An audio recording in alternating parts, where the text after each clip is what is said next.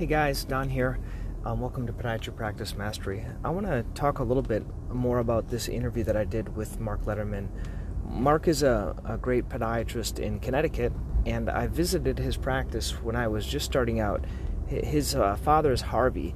If you don't know Harvey, he is just one of the most genuinely likable men in the profession. And I remember when I first uh, started out going to some of these meetings in the American Academy of Podiatric Practice Management, he was one that, that met me, that welcomed me, and even as a student, he was just very, very nice. And what I always remembered about Harvey is that he always was interested in me.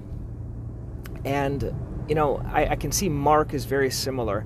And I just want to take some time to to focus a little bit on this aspect of our of our practice because showing interest in patients genuine interest not just superficial interest but really being interested in trying to help people is i think what brings a lot of joy to our lives um, i had an opportunity yesterday i was talking to um, tom he has that uh, michigan foot um, foot specialist that youtube page and uh, he he um, he we become friends, and he was wanting to do his own books, right? And I have a lot of these books, and uh, I I said, you know, would you just like the books that I have?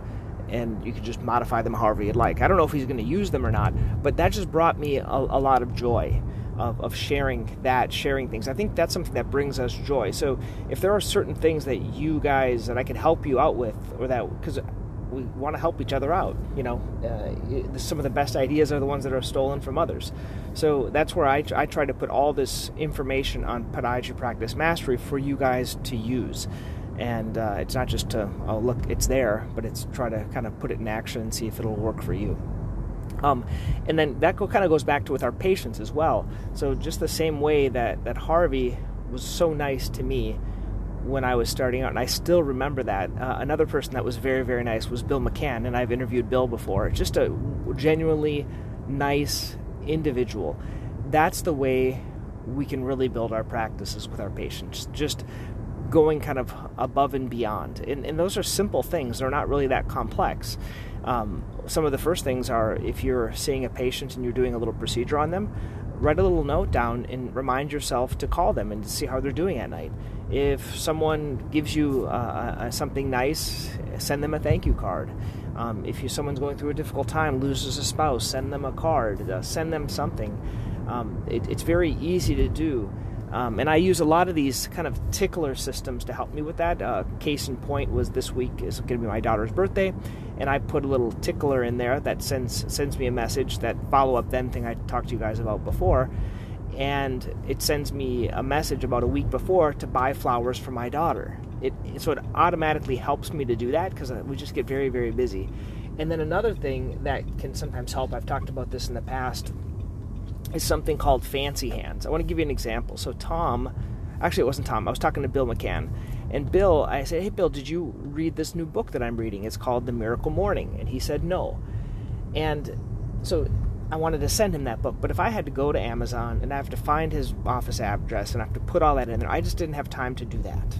Okay?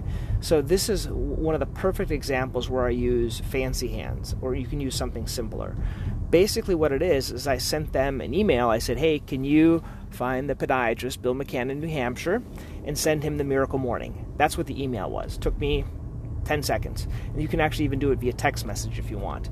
What they did is they just um, they put it all together. They sent me a little authorization, so I paid the twenty dollars, and it went right to my Amazon, uh, their Amazon account or something like that and then the book was sent directly to them. So they did everything, and I, and that's how Fancy Hands works. So it's for doing these little tasks. So I could have done the same thing for my daughter's flowers. I, I could have said, uh, "Please contact Danielson's Flowers, which is a local flower shop, and then send twenty-five dollars worth of flowers with this note to my daughter."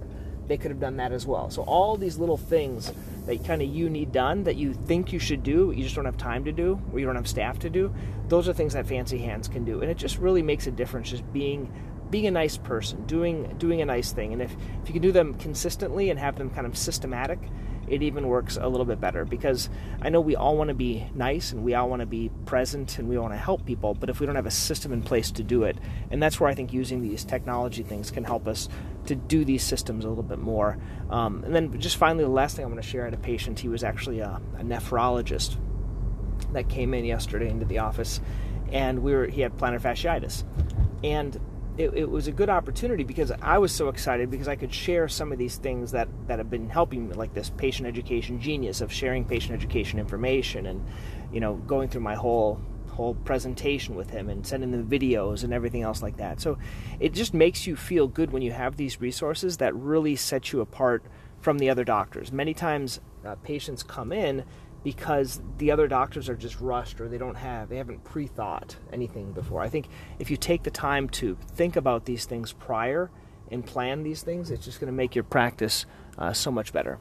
So those are kind of my thoughts for today on how to kind of wow and just be nice and, and help your practice to grow. Okay, um, once again, join Podiatry Practice Mastery.